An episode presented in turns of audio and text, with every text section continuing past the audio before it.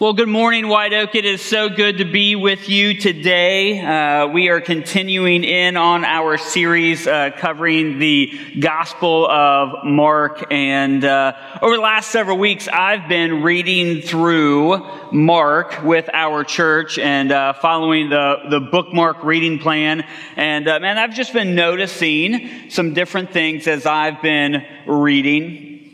One of the things that really has kind of stood out to me uh, in this first couple weeks has just been how many times it would talk about people who came in contact with Jesus being amazed.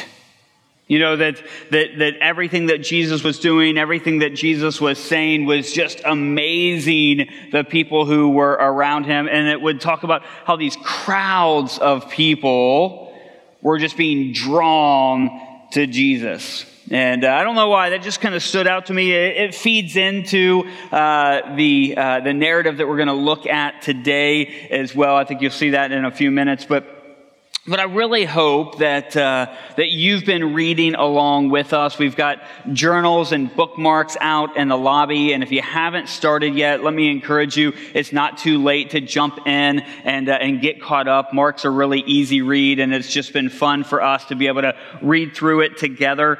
But, you know, we go to scripture. I think most of us looking for answers, looking for truth looking for comfort, looking for confirmation. Uh, we, we, we dive into God's Word because we're looking for something. And, and we come to Jesus for the exact same thing. You know, there, there's something that's missing in our life. There's something that, that we're desperately in need of. And, uh, and we want it fulfilled through who Jesus is. But let me just tell you whatever you're coming to Jesus for, whatever hurts you need healed, whatever brokenness needs fixed, whatever you're, you're coming to Him for, Jesus provides more. More of what you desperately need. Jesus provides more. And so, as we go through this uh, sermon today, we're going to see how, how Jesus provides more than we could ever ask or imagine. How, how Jesus is truly the answer to our greatest and deepest needs. So we're, we're going to be in Mark chapter 6 today. So if you've got a Bible and you want to uh, turn to Mark chapter 6, you can go ahead and do that. Jesus, like I said, he's been uh, going around and ministering to people so far in the book of Mark. He has called 12 individuals to come and follow him to be his disciples. And one of the purposes that it says that he calls the 12 is to send them out to preach the good news message that the kingdom of God is coming.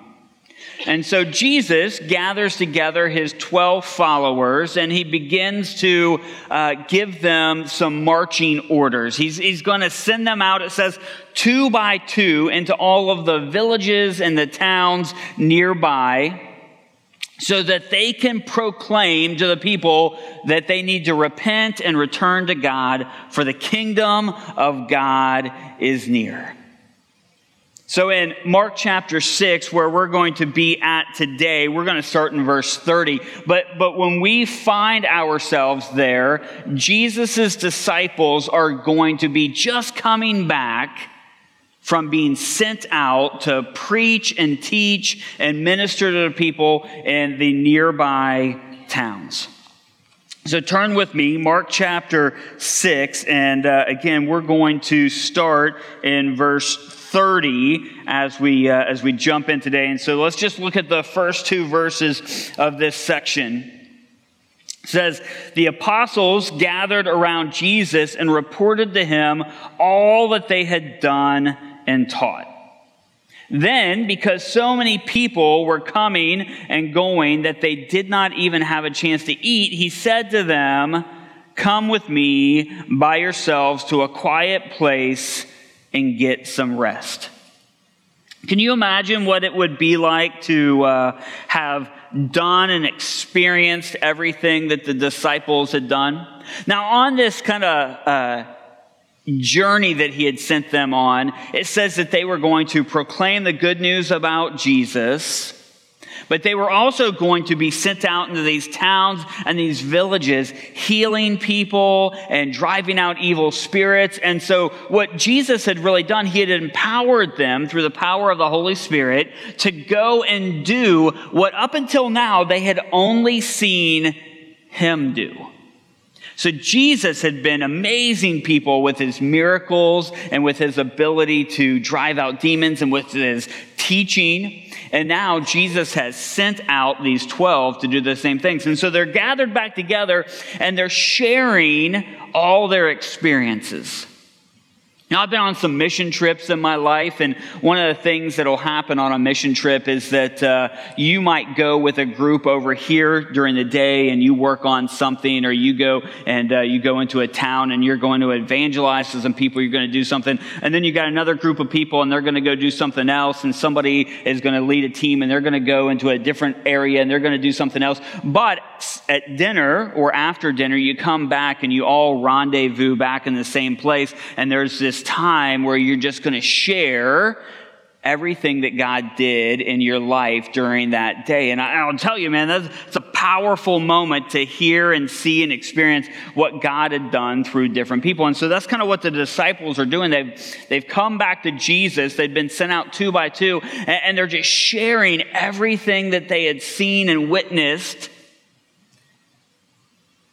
But they're also exhausted right? They're tired and it's late and they're hungry. And so, uh, and so Jesus is going to encourage them that they should go find a solitary place where they can get some rest, where they can get some food. And so we're going to pick up here with verse uh, 32. So, so they went away by themselves in a boat to a solitary place. But many who saw them leaving recognized them and ran on foot from all the towns and got there ahead of them. When Jesus landed and saw a large crowd, he had compassion on them because they were like sheep without a shepherd. So he began teaching them many things. They can't get away from the crowd right? The news had spread about the work that the disciples had done on their, uh, on their journey when they were visiting all these towns and villages. Word had spread about how amazing Jesus' teaching was and how he was healing people. And so people are just flocking to be near Jesus. So in their attempt to go and be isolated in a way and to, and to kind of get a break, now the people find them because people are desperate for what Jesus has to offer. There's something else that's going on here. I don't know if you caught it,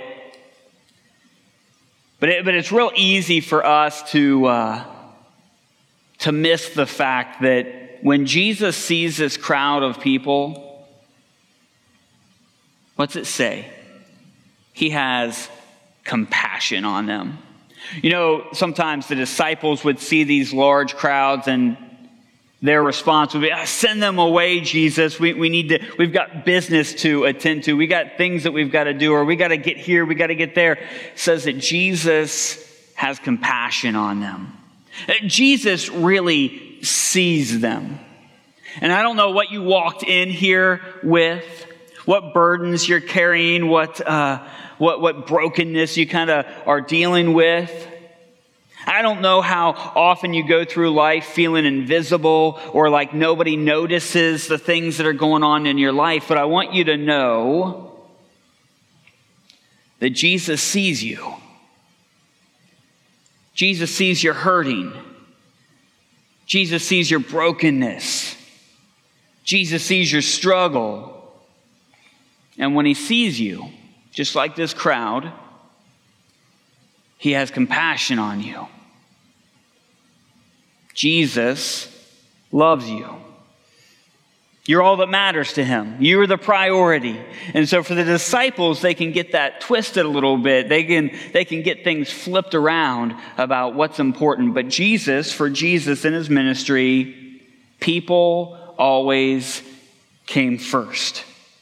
And so, no matter what it is that you're, you're coming to Jesus with, no matter what it is that you need Him to, to do in your life, I want you to know that Jesus provides more.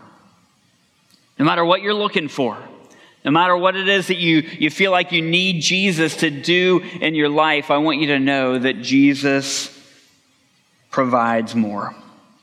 Let's pick up in verse 35. It says, By this time it was late in the day. So his disciples came to him. This is a remote place, they said, and it's already very late. Send the people away so that they can go to the surrounding countryside and village, villages and buy themselves something to eat. But he answered, This is Jesus talking, you give them something to eat. They said to him, That would take more than half a year's wages. And we are to go and spend that on bread to give to them to eat?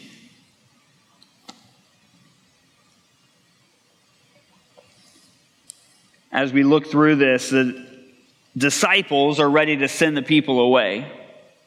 They, they want them to go back home take care of themselves, be somebody else's problem. And Jesus, he, he kind of challenges them. Jesus is always teaching, okay? Jesus is always leading. And so he says to his disciples, You give them something to eat. Now, for the disciples, for the 12, eh, they're blown away.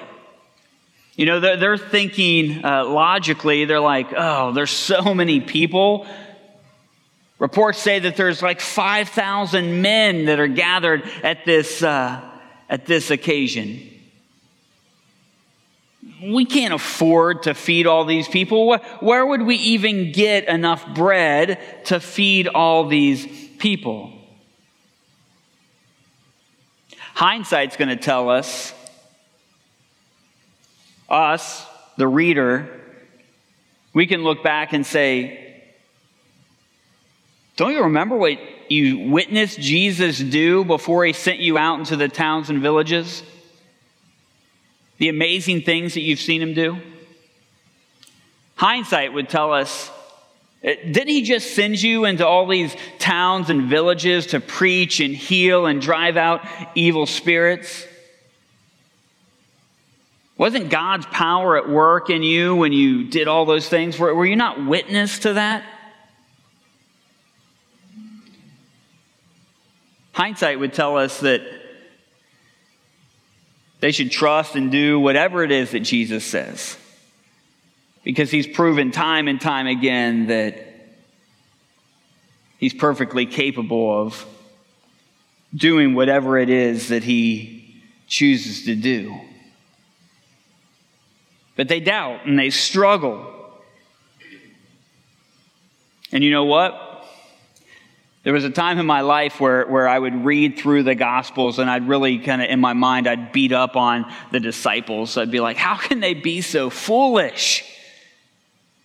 I just read pages before about the miracles that Jesus did eh, right in front of them. How can they have such little faith? Here's the truth I'm no different. You see, God does these amazing things in my life, and He pours out blessing on me, and He's so good to me. And then moments later, I find myself in a new situation, a new problem, and how quickly I forget what God just did in me and through me, for me, days earlier. We lose sight. We forget. God's been actively working through the disciples' lives this whole time, but it's hard for them to see it. And the truth is, He's been actively working through my life as well. And there's moments when I forget.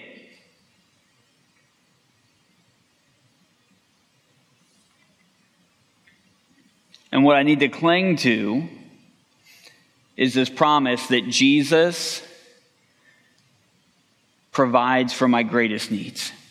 That Jesus provides more than I could ever ask or imagine, that Jesus is the answer to my greatest problems, that Jesus provides more. More than I'm looking for, more than I could ask for, more than what I probably need. Jesus provides more. So, a couple chapters later, well, let me, let me let's, uh, let's finish this up real quick. Mark chapter 6, 38 through 44. He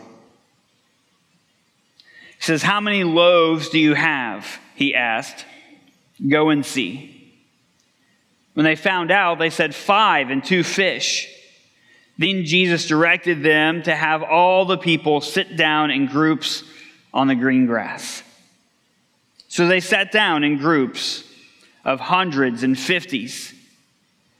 Taking the five loaves and the two fish, and looking up to heaven, he gave thanks and he broke the loaves. Then he gave them to his disciples to distribute to the people.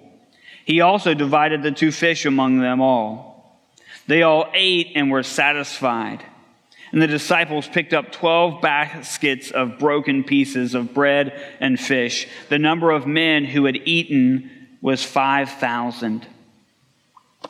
Right in front of them, Jesus performs this miracle, feeding the 5,000 reminding us that he provides for our needs. And, and Jesus, when he would do this with his disciples throughout the Gospels, his miracles always serve two purposes. Number one, he is desperately concerned about the well being of people. And so he is providing for them physically. They're hungry and, and he has compassion on them and he doesn't want to send them away.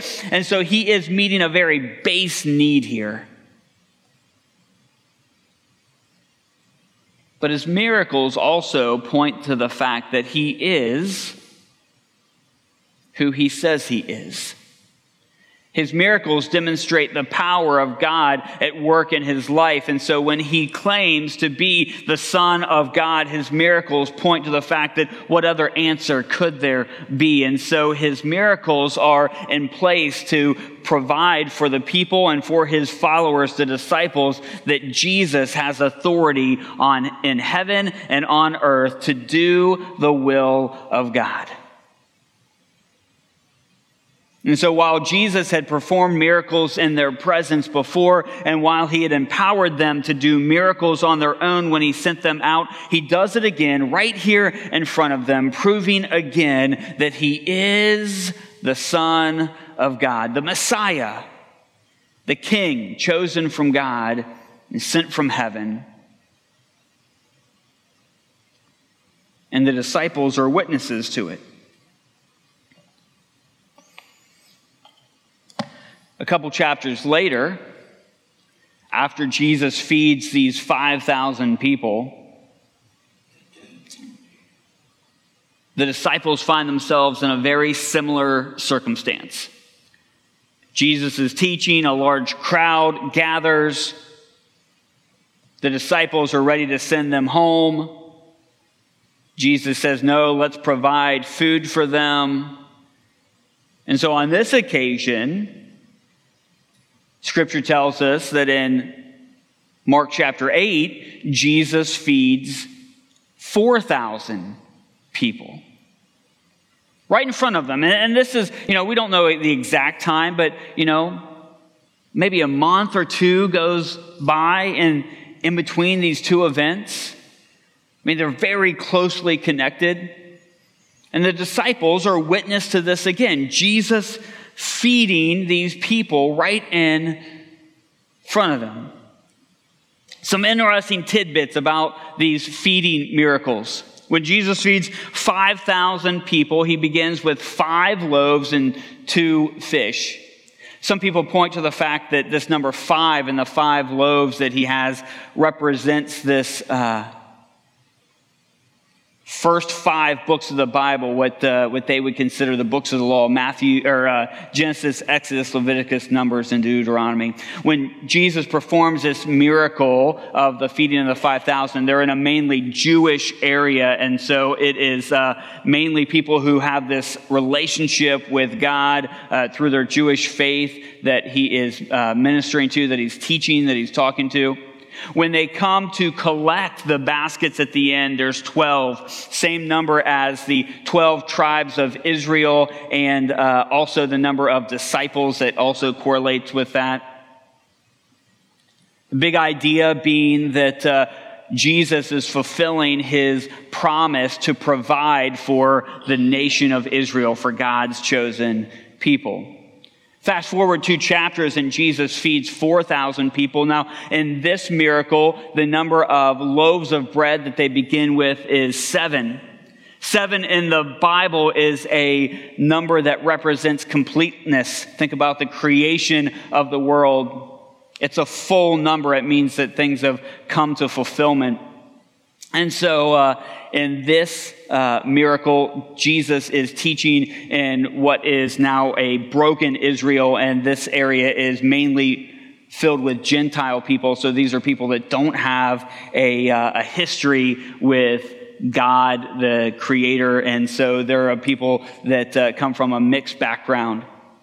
And so uh, a lot of people point to the fact that this number seven of the loaves of bread might point to the fact that uh, Jesus is fulfilling his promise to be here and to provide salvation for all people. The number of uh, baskets that are collected at the end of this is also seven, this complete number that Jesus is fulfilling all of Scripture seven days of creation when all humans were created. And so uh, sometimes we can read into these numbers and, and, they're fun to kind of look at and see. But, but here's the thing we can, we can sometimes maybe pull out things that aren't in there. Here's the bottom line when it comes to these feeding miracles Jesus provides what we desperately need. Jesus is the one providing what we desperately need. John chapter 6, verse 35, in this scripture, Jesus is going to refer to himself as the bread of life. Let's look, look at it up here on the screen. It says, Then Jesus declared, I am the bread of life. Whoever comes to me will never go hungry, and whoever believes in me will never be thirsty. We see this miracle where Jesus feeds them with bread, and ultimately Jesus says, You know what? I am the bread. I am the bread of life. So, just a little bit further down the road in Mark chapter 8, Jesus is with his disciples in a boat, and uh, they're coming straight off of him, feeding 4,000 people. And Jesus tells them, he gives a warning to his disciples. He says, be, be careful of the yeast of the Pharisees. And what he's talking about, Pharisees were the religious leaders of the time, and uh, they had really kind of uh, began to work up this idea of Jesus uh, being something that he wasn't. And so they would say that the, uh, that the Pharisees would just plant these little seeds of doubt in people's minds and that that would work its way through. It's kind of like this uh, yeast See, back then it was really common for someone to get just a little bit of moldy yeast, and that would get worked into the bread, and just a little bit of yeast worked into a, uh, into a batch of bread would ruin all of the bread. And so Jesus was saying, Be careful of that yeast because it can spread and it can grow. Well, his disciples, they don't quite understand. They're like, Is, Are you talking about the fact that we don't have enough bread to eat? And Jesus is just beside himself at this point. Look with me in Mark chapter 8. We're going to look at verses 17 through 21. It says, Aware of their discussion, Jesus asked them, Why are you talking about having no bread? Do you still not see or understand? Are your hearts hardened? Do you have eyes but fail to see and ears but fail to hear? And don't you remember when I broke the five loaves and the five thousand? How many baskets full of pieces did you pick up? Twelve, they replied. And when I broke the seven loaves for the four thousand, how many baskets full of pieces did you pick up? They answered, Seven. He said to them, Do you still not understand?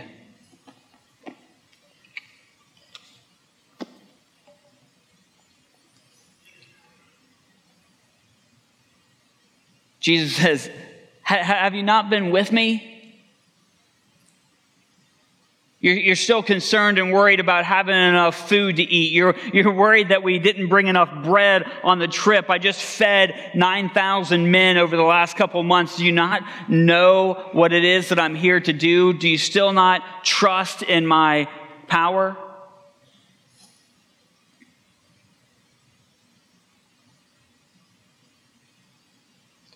But again, we're so quick to jump on the disciples. I'm the exact same way. I become blind to the things that God is doing right in front of me each and every day. I'm blind to the things that God is doing in front of me all the time providing for my needs and doing these miraculous works. And I become like the disciples, blind to it. He says, Do you still not know what I'm doing here? Do you still not trust who I am?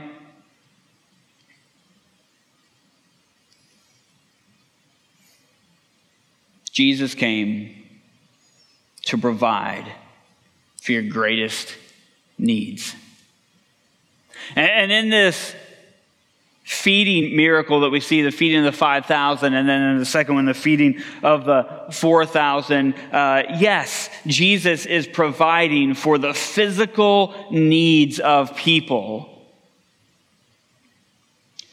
But there is a greater symbolism that's going on here as well. Jesus, in both miracles, takes bread and he breaks it. And it's enough for everyone. And in John chapter 6, he says, You know what? I am the bread of life. I provide for your greatest needs. I sustain you.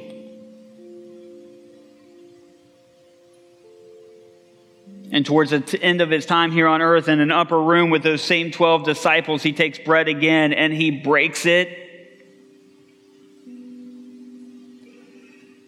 He says, This is for you. My body broken so that you can have life. Jesus provides more. More than we could ever ask for, more than we could ever imagine, more than we could ever need. Whatever it is that you've walked in here with, whatever brokenness, whatever hurt, whatever insecurity, whatever doubt,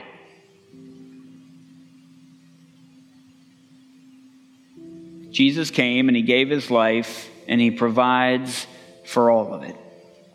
And so, if you're here today and you want to learn more about being a follower of Jesus, I would love to talk to you more about that. I'd love for you uh, to come into a relationship with knowing Jesus. But in a moment, Zach's going to lead us into a time of communion. And I want you to think about Jesus breaking bread, providing for your greatest need. that on the cross, he died so that my sins can be forgiven. Jesus provides more. You pray with me? Dear Heavenly Father, I thank you so much for today. I thank you so much for what it is that you do in our lives. God, thank you so much for your son, Jesus. Thank you for what he did on the cross. Thank you for the salvation that he brings. It's in Jesus' name that we pray. Amen.